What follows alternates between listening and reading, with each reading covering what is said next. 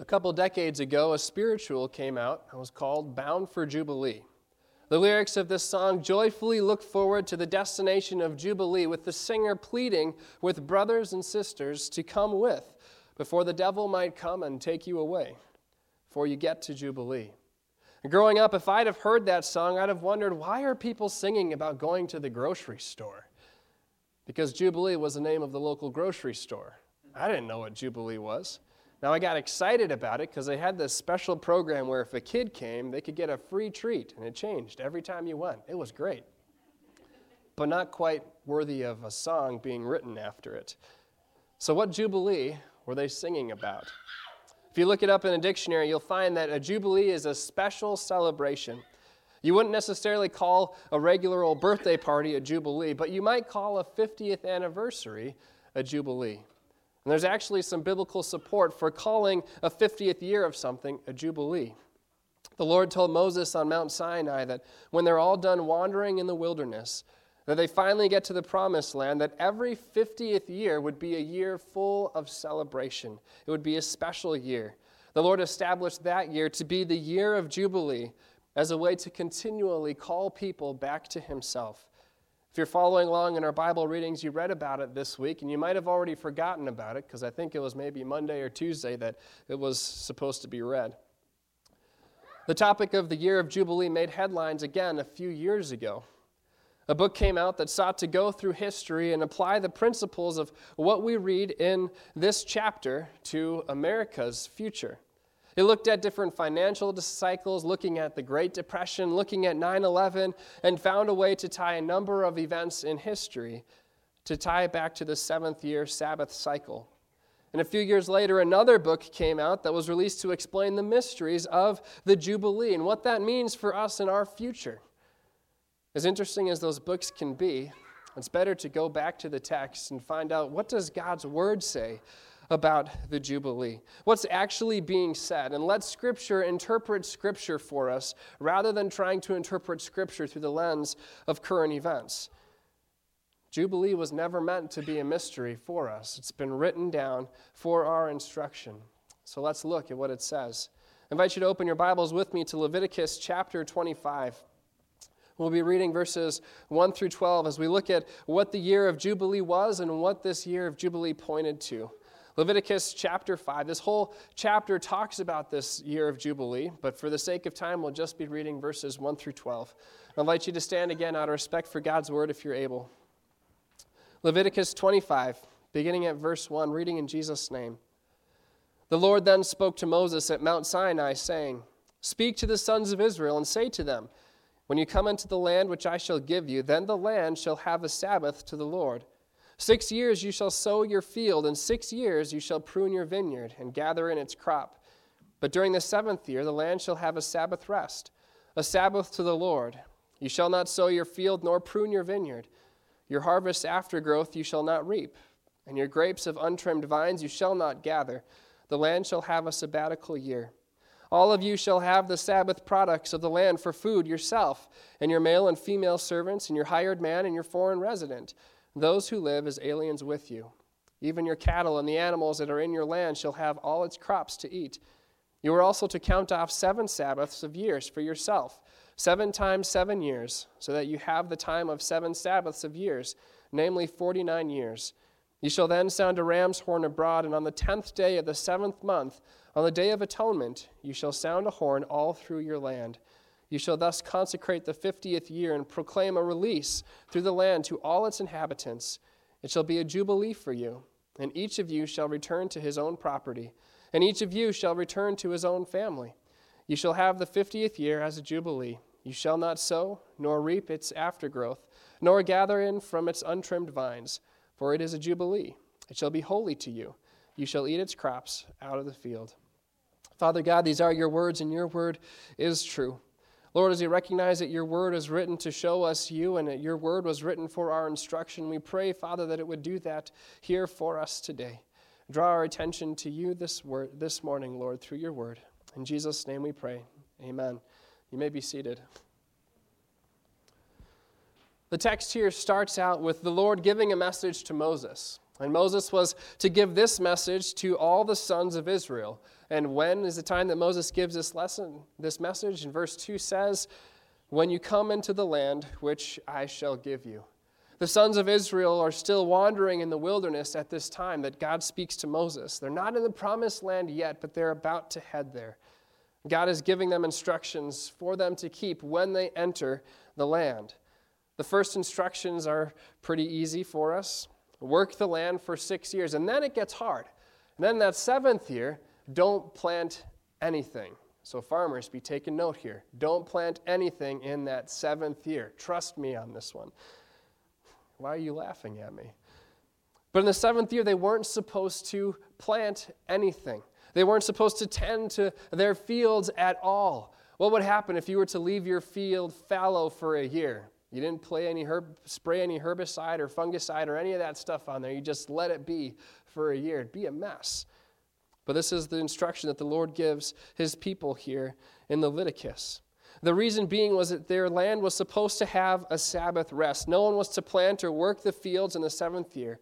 It wasn't a time to get ready for the next season or the next six years. It was a time of rest and a time to turn your eyes to the provision of God.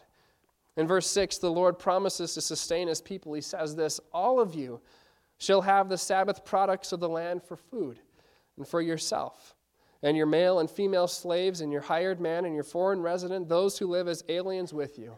No one was to tend to the fields, no one was to work in the fields. The land would have rest.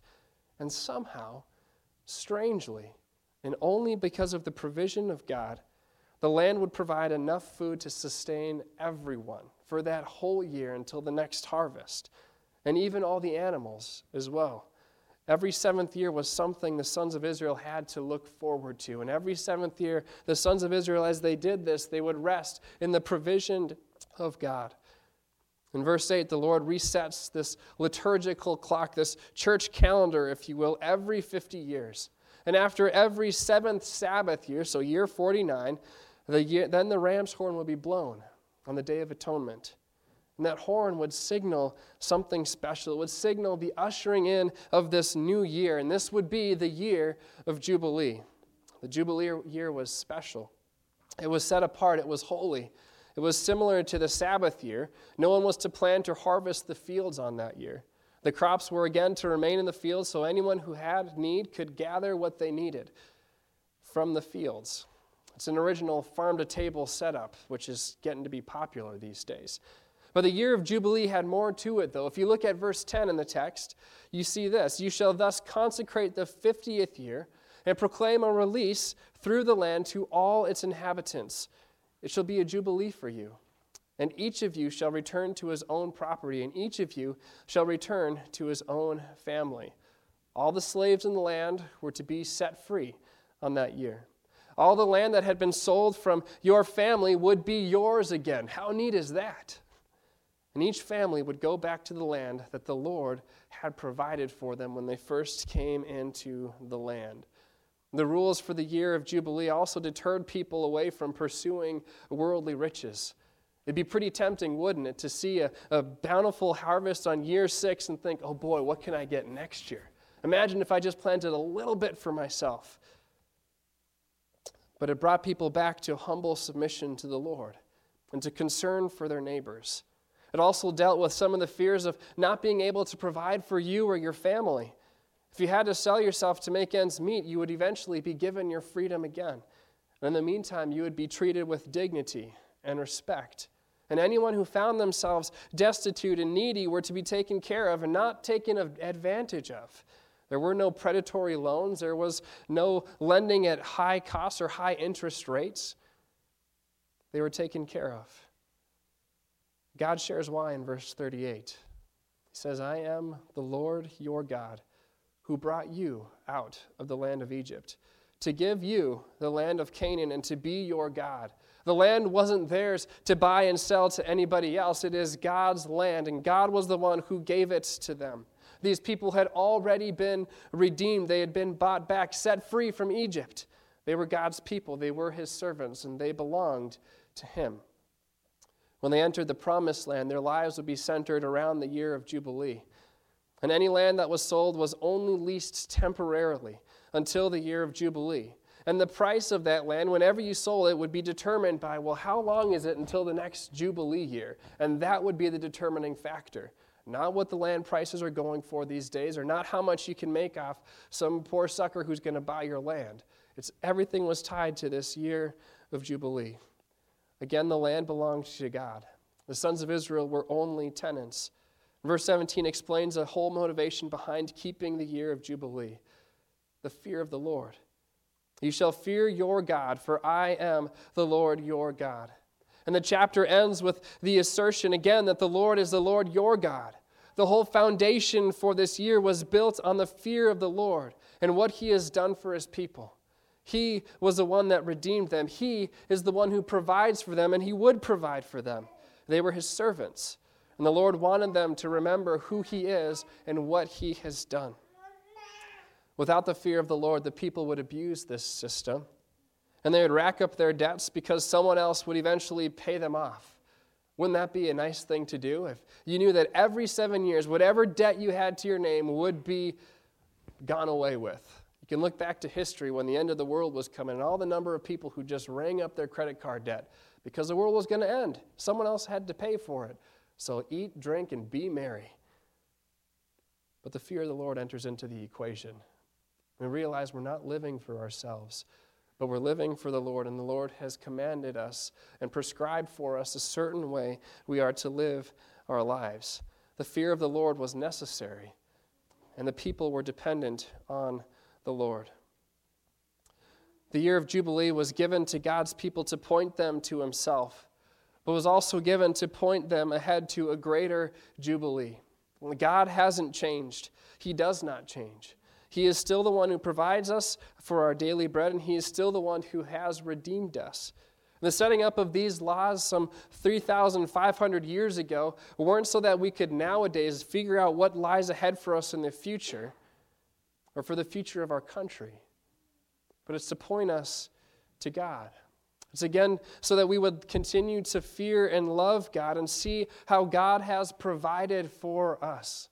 Scripture speaks of all of the Old Testament rules and regulations and ceremonies being fulfilled in Jesus Christ in Colossians.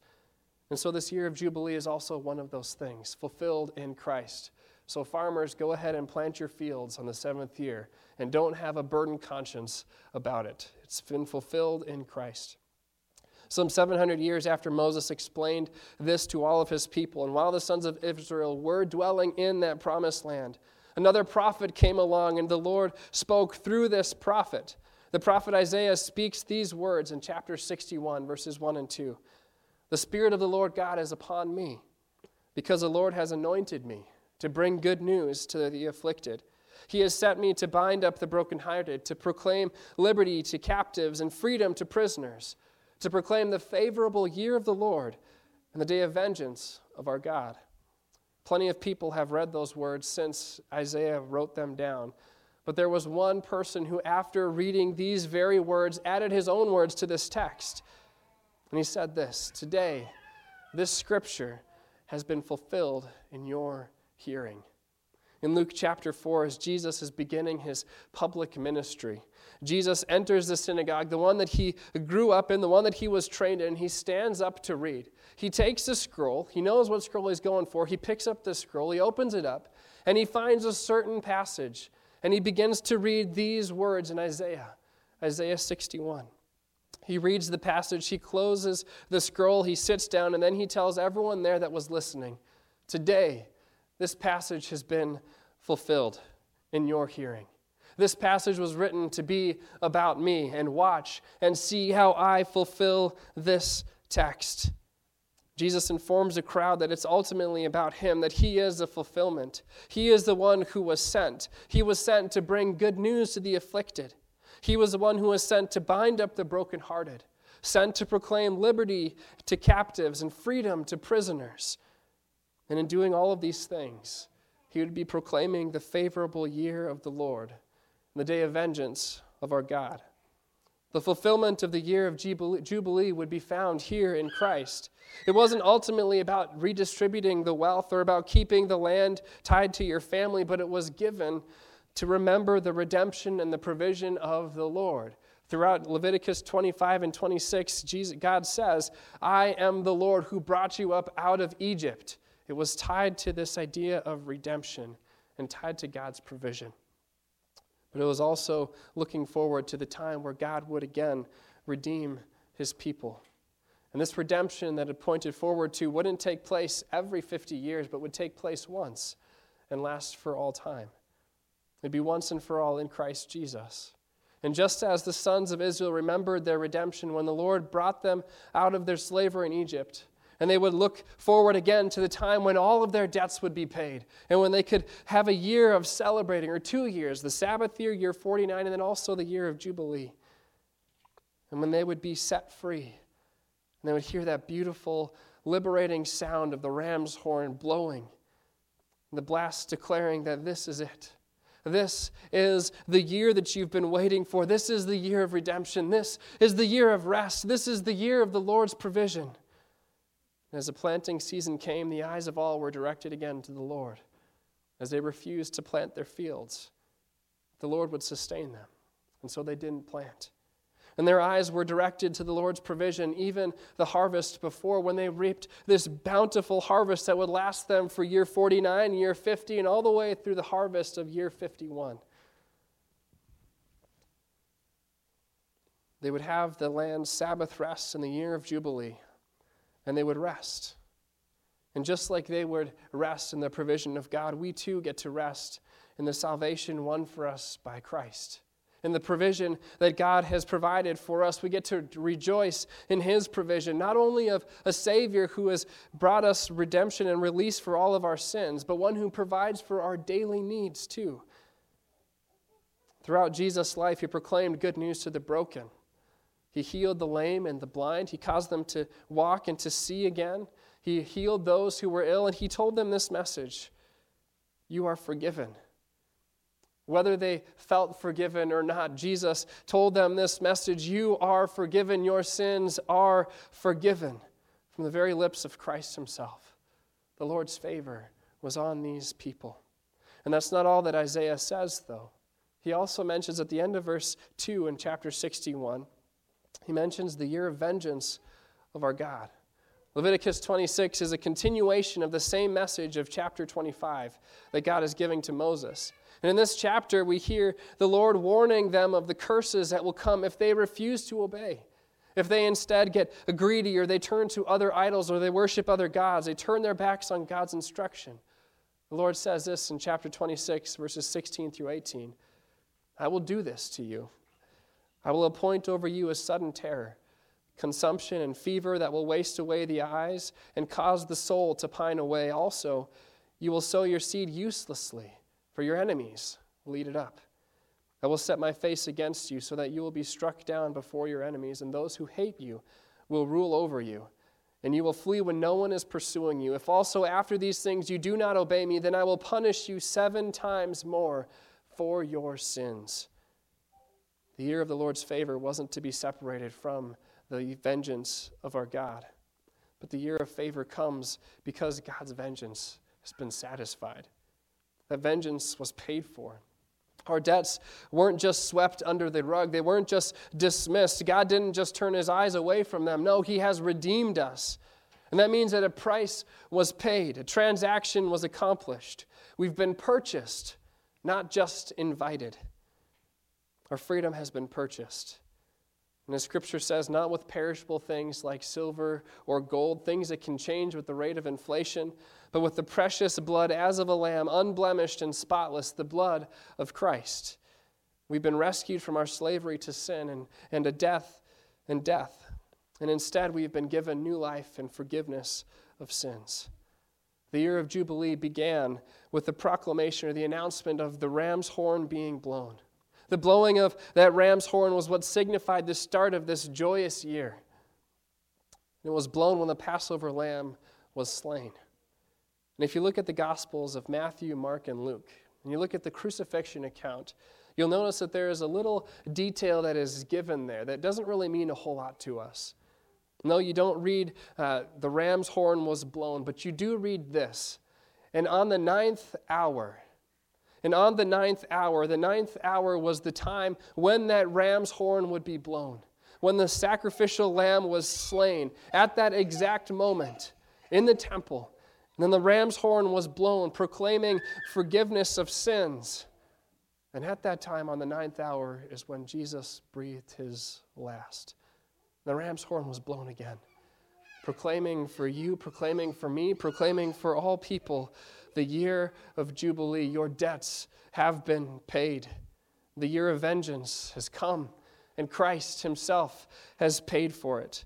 The Lord has provided yet again. God's wrath was satisfied. Our debts were paid, and we were redeemed. The greatest thing about this redemption is that, unlike the year of Jubilee, that was to be repeated every 50 years as long as the Israelites were in the land.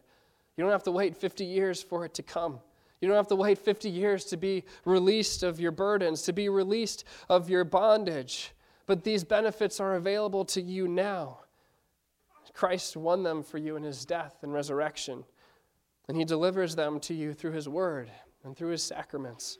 He has taken on himself the wrath of God for your sins and for mine. So the Father no longer deals with us according to our sins, but instead on the basis of Christ and in his grace and in his mercy.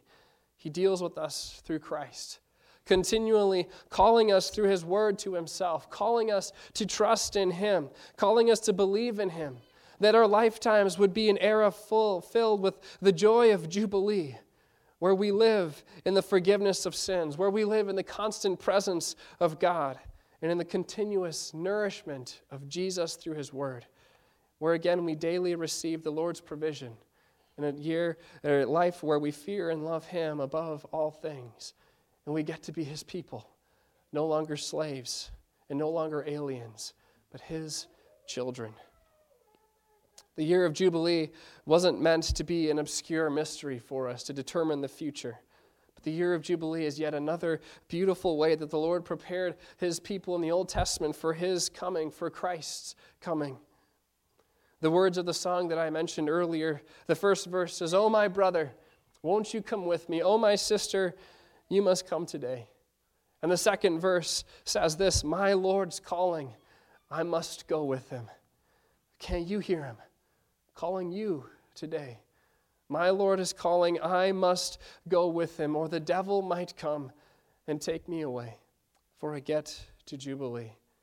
The year of the Lord's favor is here, and it doesn't end at the end of year 365. The year of the Lord's favor ends for the world when Christ comes again, and there is no more second chance. There is no more redemption to be delivered. But Christ comes finally to take his believers home. And so we look forward to that time.